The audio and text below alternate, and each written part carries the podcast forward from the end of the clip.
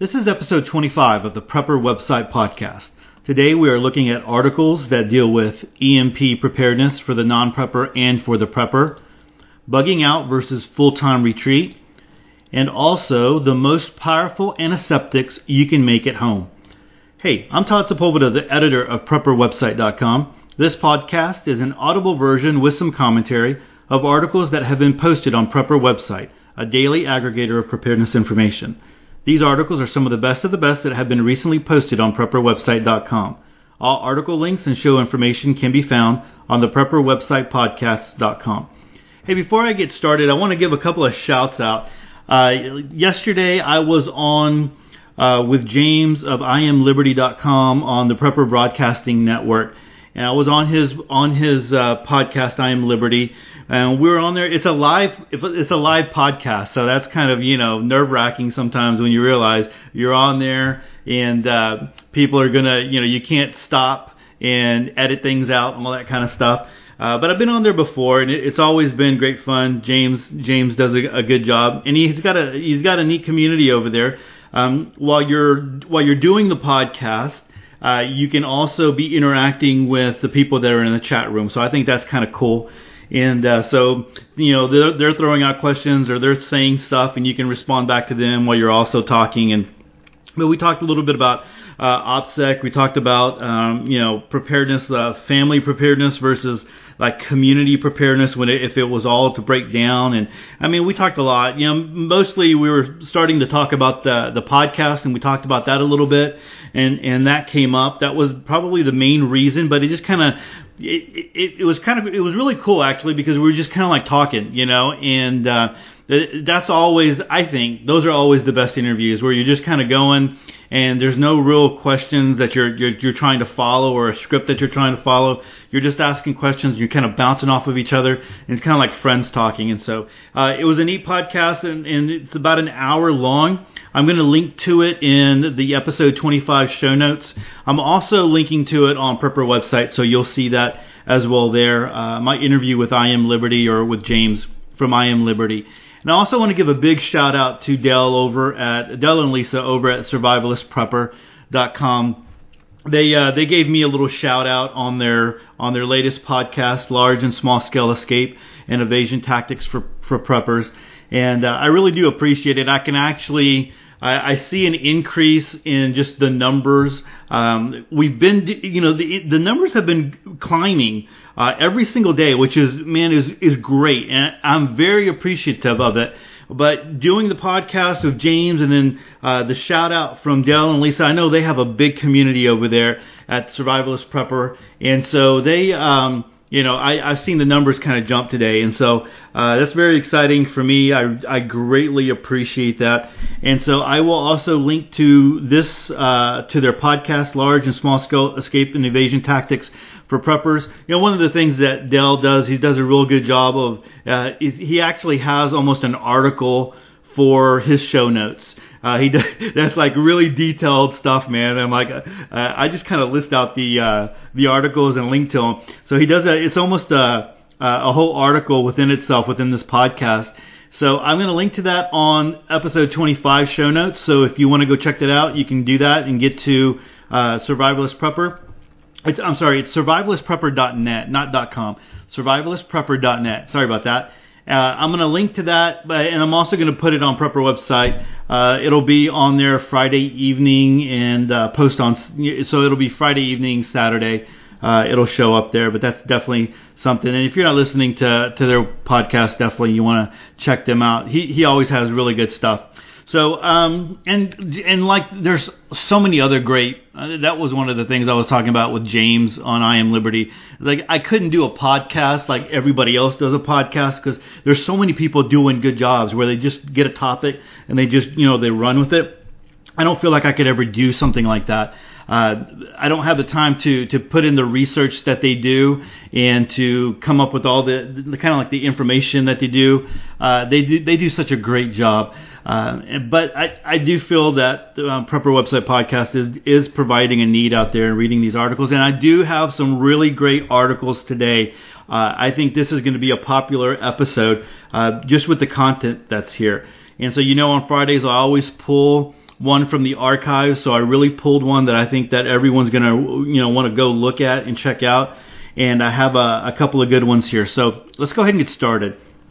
The first one comes to us from Modern Survival Blog. Uh, .com and the title is EMP preparedness for the non-prepper and for the prepper. So let's go ahead and start reading this one. I was recently emailed the question. I am working on a paper which is based around EMP attack probabilities and what to do if one were to occur.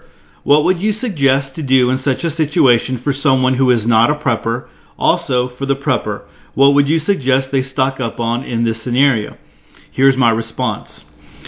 What to do in an EMP situation for someone who is not a prepper.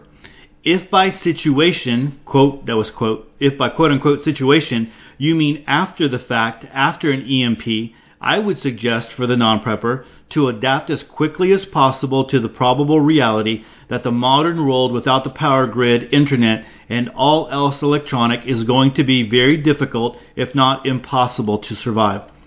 By definition, a non-prepper has not prepared and therefore likely does not possess the mindset, knowledge, or skills to survive an EMP catastrophe. That said, a non-prepper's best bet is to realize and accept the situation for what it is. Most will not be able to come to grips with this and to begin a rapid and honest assessment of their present situation.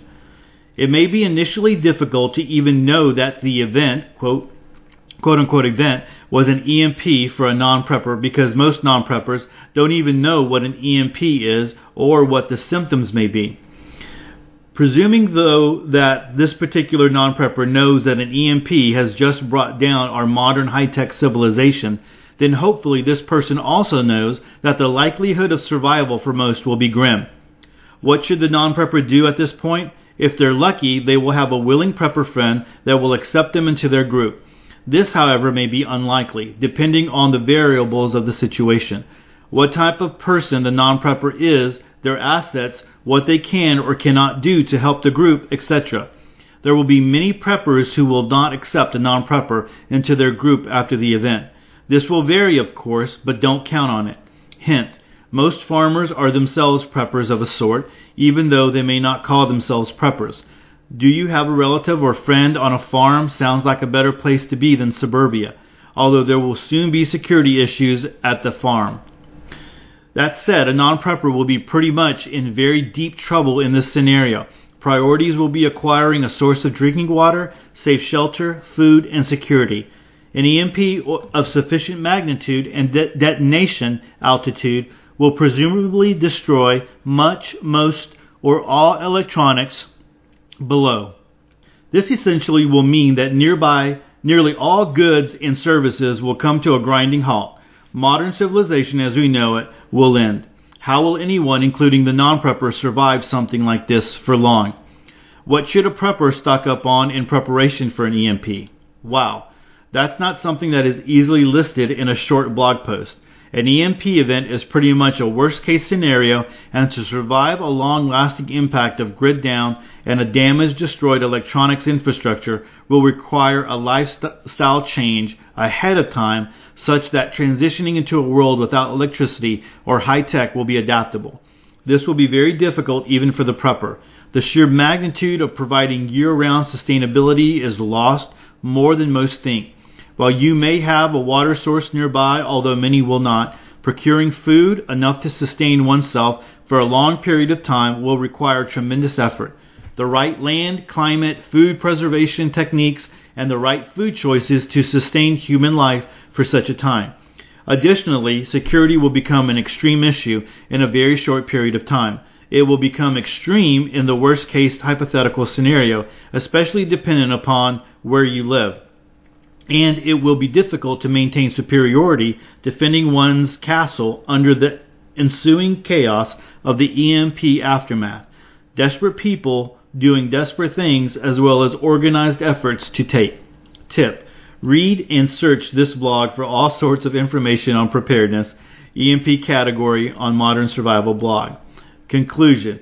Hopefully my short answer above will inspire the questioner to dig deeper for someone who is concerned about EMP preparedness, I would suggest to start with the basics. Why? because you will quickly become overwhelmed as you discover the magnitude of survival during the aftermath of such an Armageddon. You might choose a quick fix by purchasing a ready-made large quantity of survival food. See our advertisers listed on the right-hand side of this page. There's nothing wrong with that. However, there will be other very big issues to deal with too. Assuming that you have acquired enough food and have a nearby water source, your biggest immediate subsequent problem will be maintaining a safe shelter, a safe home. Are you prepared to defend that? How? And then, assuming that you survive the initial die-off and chaos, how will you sustain yourself and or your family with enough food production throughout an entire year? What happens when your fuel runs out? How will you heat your house, etc., etc.? Not a pretty picture. So don't overwhelm yourself. Start somewhere. Start small if you must. Just start. Tip: Read this book for further motivation. One second after. Okay, so there are um, 94. You know, over at Ken over at Modern Survival uh, blog has uh, has a great community over there. So like, there's 94 comments already. So you want to go uh, check those out, and a lot of the times it's good information. Um, a short article for dealing with a very very big question. Um, what I would do is if I was trying to deal with a non-prepper, I mean, there's no way on on the other side of an EMP, like you know, how should a non-prepper prepare? It's kind of like it, it's like a non-question because there's no way that they would be thinking about it anyway. However, if someone did, if you if you did want to get someone thinking about it and really kind of like, wow, this is this would be crazy I would do what Ken suggested here and have them read one second after. Not too long into that book, you'll they'll be gripped and they'll be all into it and they'll be freaking out, right? Uh, they'll be they'll be in a kind of a state of panic for a little while afterwards, realizing what an EMP can do and how that changes everything.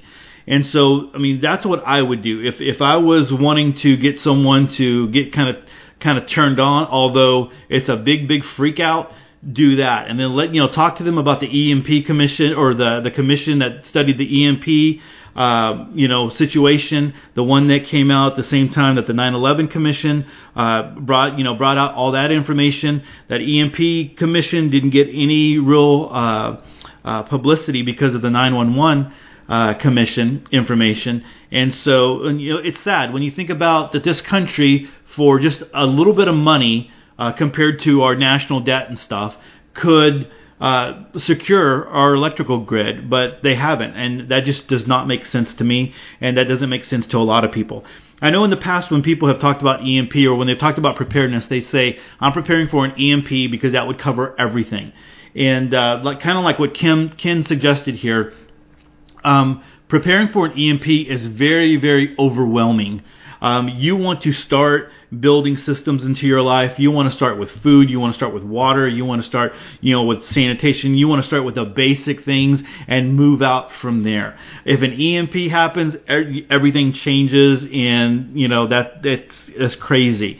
Um, people always say, well, you know, we would go back to the the you know the 1800s or whatever, and people survived back then. The problem is that they they had skills that we don't have. They had skills. They they knew how to do stuff that's lost to many people today.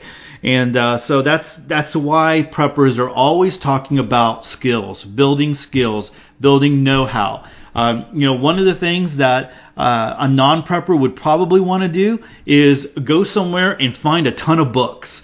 Find a ton of books on survival. Find a ton of books on on uh, living in the old pioneer days. You know, go to the library, read that. You know, whatever. You know, uh, books would that would have knowledge on how to do some of these these things, and that's why a lot. Of, that's why preppers they love their books.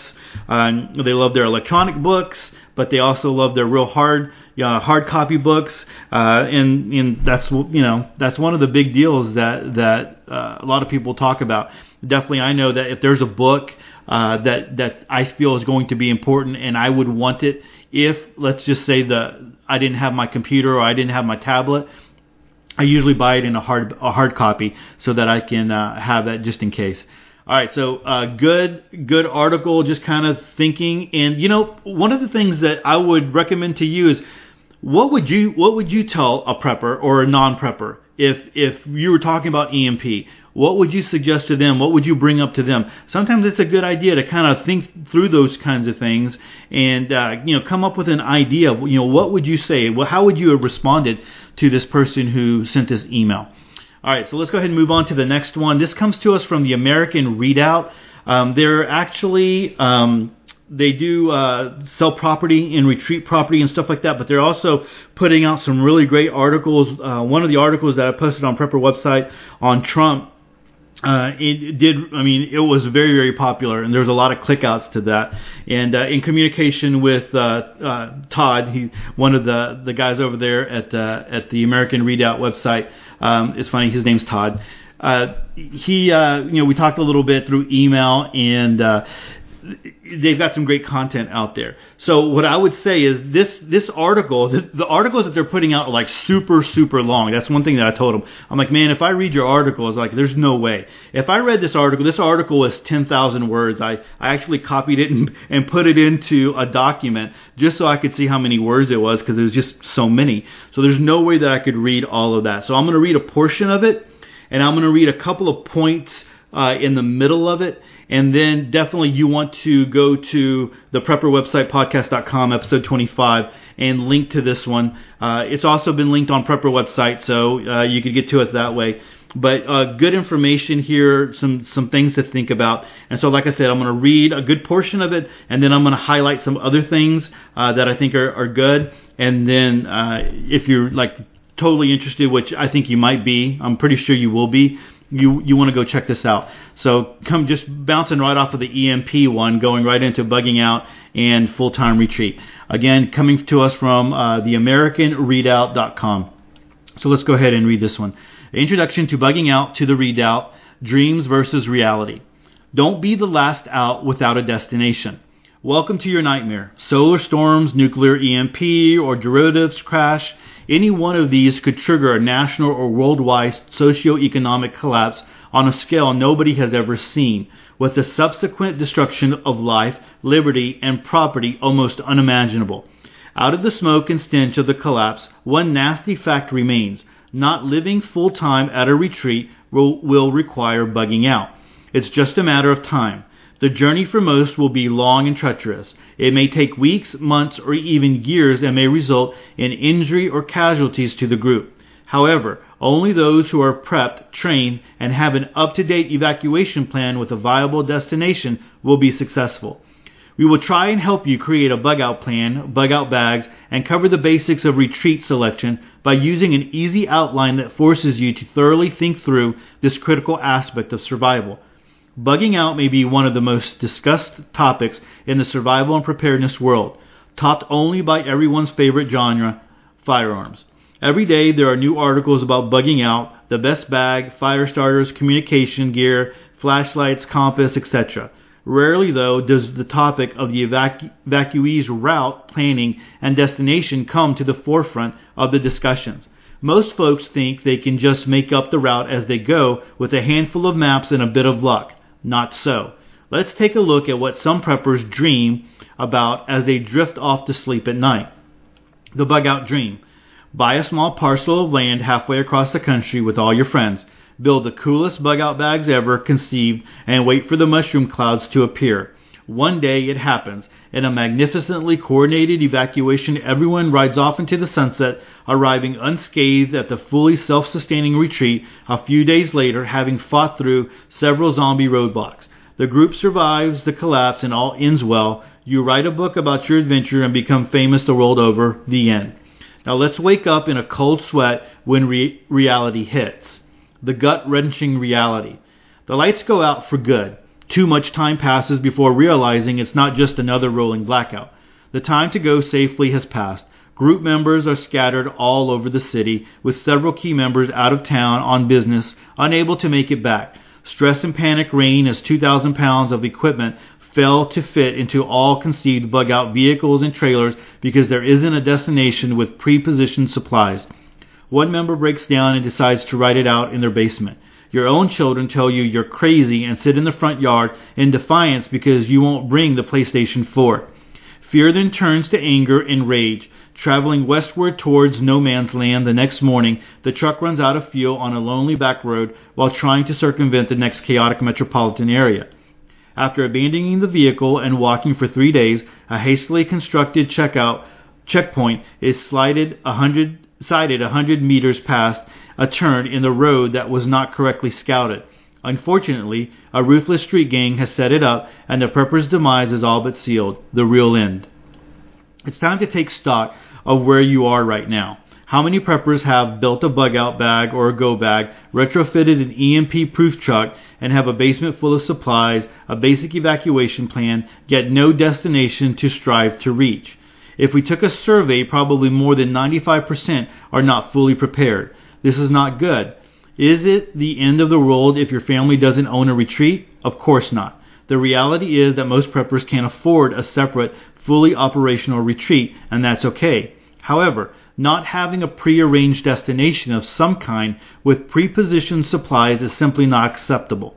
Even a friend's or relative's home in the country, or a group purchase of a retreat, or a small parcel of land with a stream and cached supplies is better than nothing. There are several aspects to every successful bug out.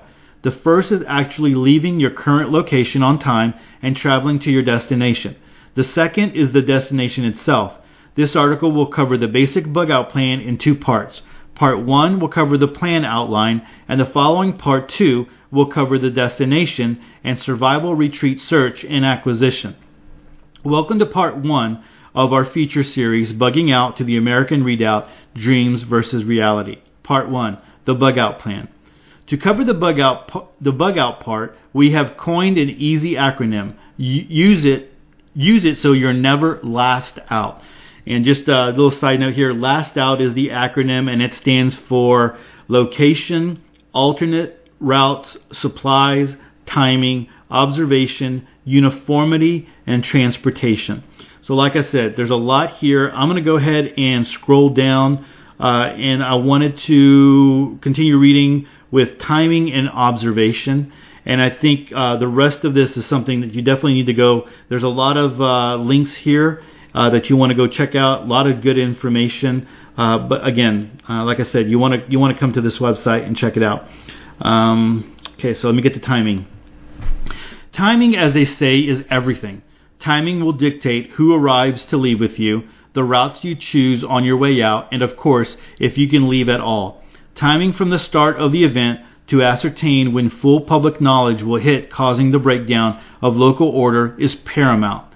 All, how many people sat and watched a few blocks away as the towers fell on 9-11 and ultimately died because they were too close to the destruction and were hit by debris.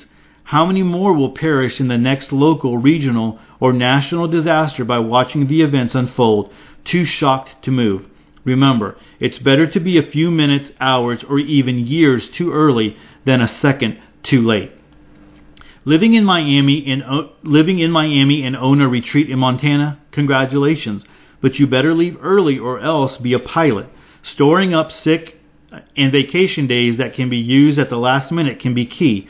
There may be times that the handwriting seems to be appearing on the wall. If those days off are used on events that don't ultimately materialize, it allows a return to life as normal without quitting a job in haste. Additionally, dry runs make great training. One day it'll pay off as the collapse deepens quickly and you're a day ahead of the stagnant freeways filled with zombies rather than seconds too late. One day the event may be upon us in a split second, but all the training pays off in a well executed bug out mission. One never knows, but that's half the fun of being a prepper, right? Observation and intel. In conjunction with timing is intelligence gathering and observing your surroundings. It can be hard to keep the big picture in mind as the world crumbles before your eyes. Step away from the here and now, relax, and take a moment to see the world around you. Observing everything from traffic flow to the actions of people on the street will help determine if this is the event that requires activation and implementation of the bug out plan. In such accurate intelligence I'm sorry, in such accurate intelligence from any inside sources working in various sectors of our society will be invaluable.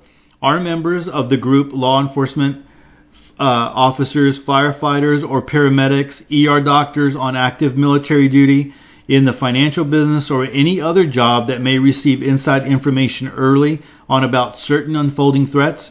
If not members of the group or close outside friends, are there neighbors who may feel an obligation to let inside information and warnings slip out?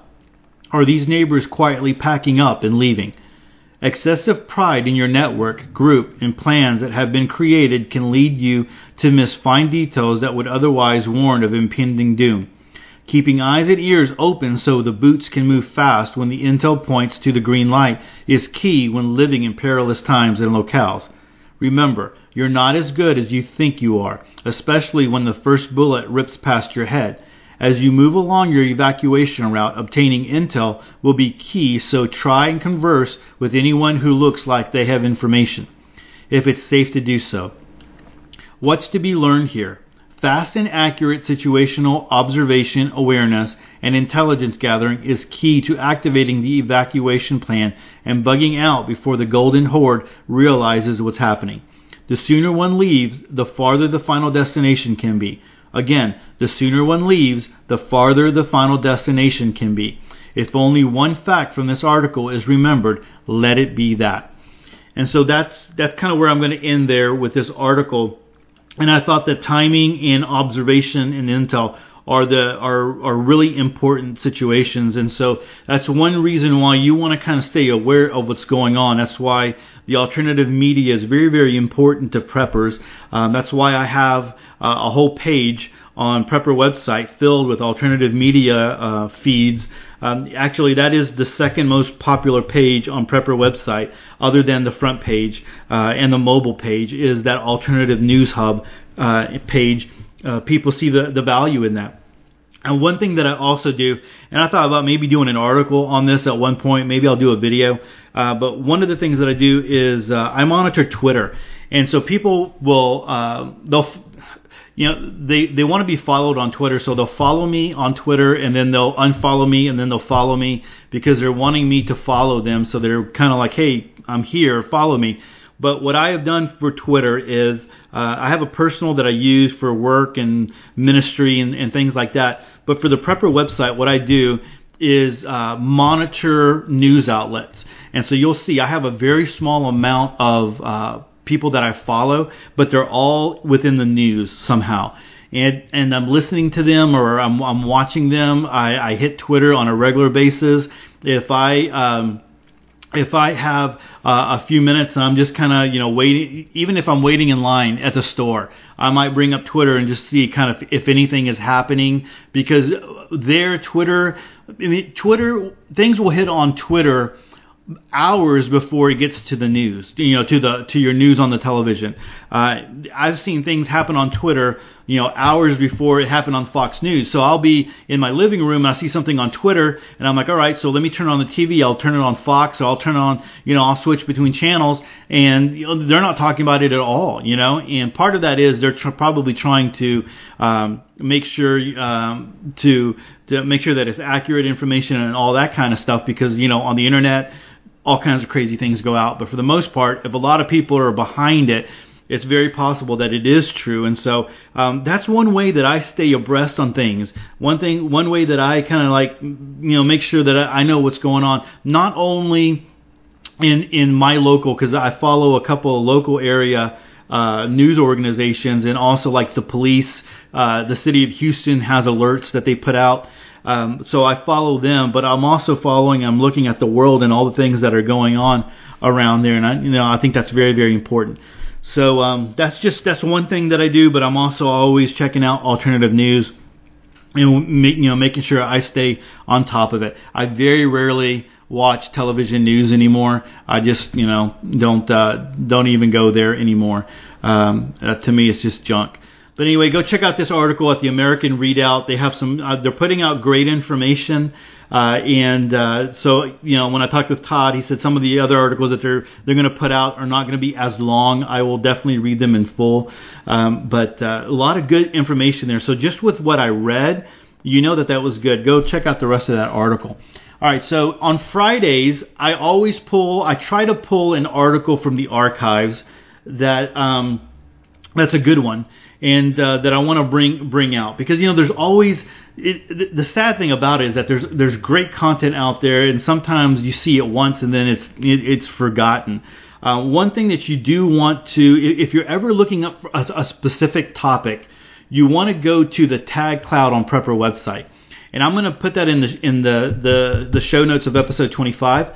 But if you ever go to Prepper website, on the top right hand corner, uh, right right above the the links and the advertisements on the on the right hand side corner, there's a little drop down, and you can do that drop down menu and go to where it says prepping topics. Click that and then hit OK or go, and it'll take you to the tag cloud. So every article that's ever been posted on Prepper website has been tagged in one way or the other. And so you can go there and you will find sometimes pages and pages and pages of articles that have been posted on Prepper website.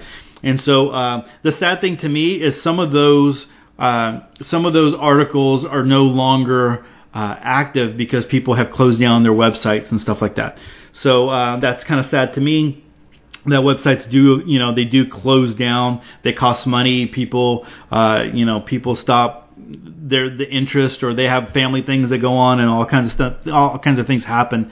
But uh, that that happens. But for the most part there's tons of information uh, on there that you want to. So I'm to go ahead and link to that. And I link to that pretty often on Prepper website. Uh, people people that's probably the maybe like the third or fourth most popular page on Prepper website is that tag cloud because uh, you can find so much great information. So this article that I found is called the most powerful antiseptics you can make at home. So we're talking about bugging out and we're talking about EMPs and we're talking about, you know, all that kind of stuff. Um, you know, there might be a time where you have to make uh, some antiseptics at home. And so these can be done very easily with household items. Um, this was a popular, if I remember correctly, this was a popular article back in the day, and I think it's going to be a popular article again, just because we're kind of bringing it up and, and, and giving you some information. And you're definitely like all the other articles, you're going to want to visit because there's links to it, but you're going to have the recipes and and uh, ways of making it here. So you want to come check this one out on uh, episode 25. You want to link to this one. This comes to us from prepperswill.com. Again, the article is titled The Most Powerful Antiseptics You Can Make at Home. We're going to talk about three of them. Let's go ahead and start this one. Um, when it comes to self healing during an emergency situation, having the proper knowledge and putting it to good use is worth more than any survival item you can think of. The powerful antiseptics listed in this article can be made at home and they will help you treat your wounds when medical aid is not available. Treating wounds with alternate healing methods is a skill that was developed under adverse circumstances when medical aid was in short supply. Our forefathers perfected the art of self healing, and the powerful antiseptics listed below are in use even today. Some corporations have turned them into commercial solutions for profit, but the basic ingredients remain the same. The top three powerful antiseptics you can make at home. First one is Dakin's solution. Dakin's solution is an antiseptic solution developed during World War I to treat infected wounds. It is a viable solution that is being used even today, and it's a perfect homemade antiseptic for preppers and survivalists. Dakin's solution contains sodium hypochlorite, common household bleach, and water. It was discovered by Henry Drysdale Dakin, a brilliant English chemist that helped save the lives of thousands of soldiers during World War I. Dakin's solution is prepared by passing chlorine into a solution of sodium hydroxide or sodium carbonate. It can be used on humans without any risk and it can also be used on animals. How to make Dakin's solution. You will need the following equipment. A sterile jar with a sterile lid, a clean pan with lid and sterile measuring spoons and cups. As for the ingredient, ingredients, you will need water, baking soda, and bleach. You should already have these ingredients in your home as they are basic emergency preparedness supplies.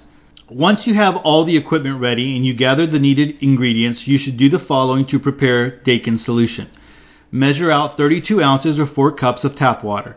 Pour the water into the clean pan you prepared. Boil the water for 15 minutes with the lid on the pan. Remove the pan from the heat. Using the sterile measuring spoon, add half a teaspoon of baking soda to the boiled water. Now it's time to add bleach and complete the Dakin solution. You can make one of several strengths and you should measure bleach according to the chart below. So the chart has full strength, 3 ounces or 95 milliliters, half strength, 3 tablespoons plus half teaspoon or 48 milliliters. A fourth strength or quarter strength is 1 tablespoon plus 2 teaspoons or 24 milliliters. And an eighth strength uh, or one eighth strength is 2.5 teaspoons or 12 to 14 milliliters. Once the Dakin solution is done, place it in the sterile jar and close it tightly with the lid. You should label the jar and write the date and time when the Dakin solution was made. You should store Dakin solution at room temperature, tightly sealed, and away from light. Read more about Dakin solution. So there is a um, there is a link that you can go to here. So uh, there are a couple of comments in the comment section. Uh, somebody did recommend that you use distilled water instead of tap water um, because um, you know tap water is already going to be coming with a lot of minerals, and depending on your water, uh, distilled water is not going to have any of that. So I think that that's a good recommendation there on the on this one. All right, let's go ahead and move on to the next one. It's sugar Sugardyne. Sugardyne is another one of the powerful antiseptics you can make at home without much hustle, and you should also already have the ingredients if you are preparedness minded. This is a home remedy of the old ways that uses the antibacterial properties of sugar and iodine to prevent and kill infections. It was initially developed by our grandparents as a primary method to treat abscesses and thrush on the hooves of ho- horses. However, only a few people know that this homemade antiseptic is also effective for humans. It is cheap and easy to make, and it is a perfect solution for preppers and survivalists. Just like Dakin solution, this homemade antiseptic is a proven healing method and, sci- and science backs it up. How to make Sugardyne. To make this homemade antiseptic, you will need table sugar and 10% to 10% providine, iodine, or betadine, although it's more expensive. Remember that when you make Sugardyne, it's best to start with an amount of sugar close to the amount of Sugardyne you need and slowly add the providine or betadine until you get the thick texture. The texture of Sugardyne should, should be similar to the one of peanut butter. Here are the steps to follow. Mix one part 10% betadine or providine iodine with sugar. Add more or less sugar to reach the desired consistency. It should be like thick honey when all mixed together. Put the Sugardyne on the wound or store it in a container for later use. You will have to stir the mixture now and then, but the amazing part is that it will never go bad. I have some that is two years old, and even though the color changed, is darker, it's still usable. Read more about Sugardyne. Honey and sugar mix. If you don't have bleach or iodine in your prep supplies, there is still a chance to make a homemade cure for wounds, and all you need is honey and sugar. When it comes to powerful antiseptics that you can make at home, using a mix of honey and sugar on open wounds is probably the most ancient method of self healing. The ancient Egyptians were the first to document this method, and the healing properties of sugar and honey are mentioned even in the Bible, Quran, and Torah. People around the world have used honey and sugar to cleanse and heal traumatic wounds, in particular gunshot wounds and battle injuries where a loss of flesh led to infections. How to use sugar and honey to treat wounds. You first have to make sure the wound has the wound has stopped bleeding and that it's very clean. Cayenne pepper can be applied to stop the bleeding, but I must warn you that it will sting like hell. You will then have to clean the wound with a mild soap and warm water or a saline solution. Pat the area dry until there is no moisture inside the wound. Honey and sugar react and bind with calcium, and if calcium is not available because of bleeding, no clot can form. Pour granulated sugar directly on the wound and make sure it gets down as deep into the wound as possible. Do not just sprinkle it on the surface and outer rim of the wound. If the wound is too large, you need to apply honey first and then add sugar on top. You can mix sugar and honey until you make a thick paste. Cover the wound with a clean bandage and secure it with tape. The bandage will prevent the honey and sugar from leaking out and it will keep the wound protected from external debris and bacteria.